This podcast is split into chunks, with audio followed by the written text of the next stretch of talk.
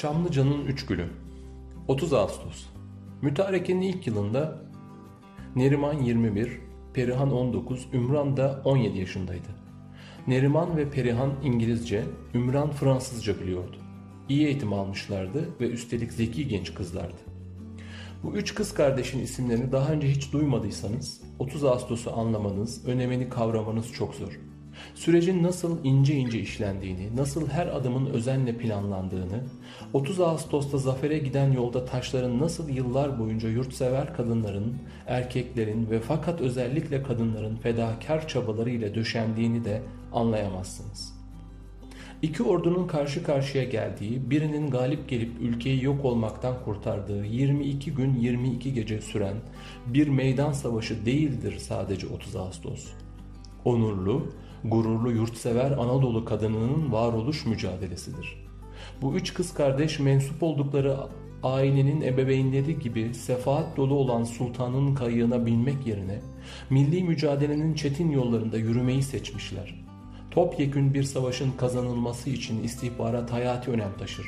Hele ki büyük kesimi işgal edilmiş, orduları dağıtılmış, cephanesine el koyulmuş bir ulusun verdiği kurtuluş mücadelesinde daha da önem arz eder.'' Çevrelerinde ve ahalide hain, işbirlikçi, namussuz olarak bellenmeyi göze almışlar. Kuvayi Milliye için çok önemli gizli belgelere ulaşarak büyük faydalar sağlamışlar. Ajan deyince akıllarına sadece James Bond gelenler bu üç Türk genç kızının faaliyetlerini, yaşam öykülerini bilmiyorlarsa büyük ayıp ederler.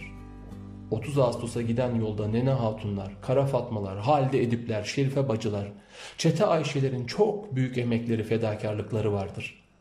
Türk kadınına haklarını milli mücadelenin başkomutanı, Türkiye Cumhuriyeti'nin kurucusu olan Atatürk 1934 yılında verdi zannediyorsanız çok yanılırsınız. O sadece hak edenlere haklarını teslim etti. Onlar Türk kadınının haklarını Anzavur ayaklanmasında, İnönü'de, Sakarya'da, Dumlupınar'da, İnebolu'da, Ankara'ya yekpare meşeden tekerlekleriyle cephane çeken kanıların hartuçlarında, cephe gerisinde, istihbarat örgütlerinde ve dahi mücadelenin her alanında bileklerinin gücü, keskin zekaları ve elbette mangal gibi yürekleriyle kazanmışlardır. Şimdi bir grup insan bütün bu yaşananlardan habersiz ya da bile isteye İstanbul Sözleşmesi'nin iptalini istiyor.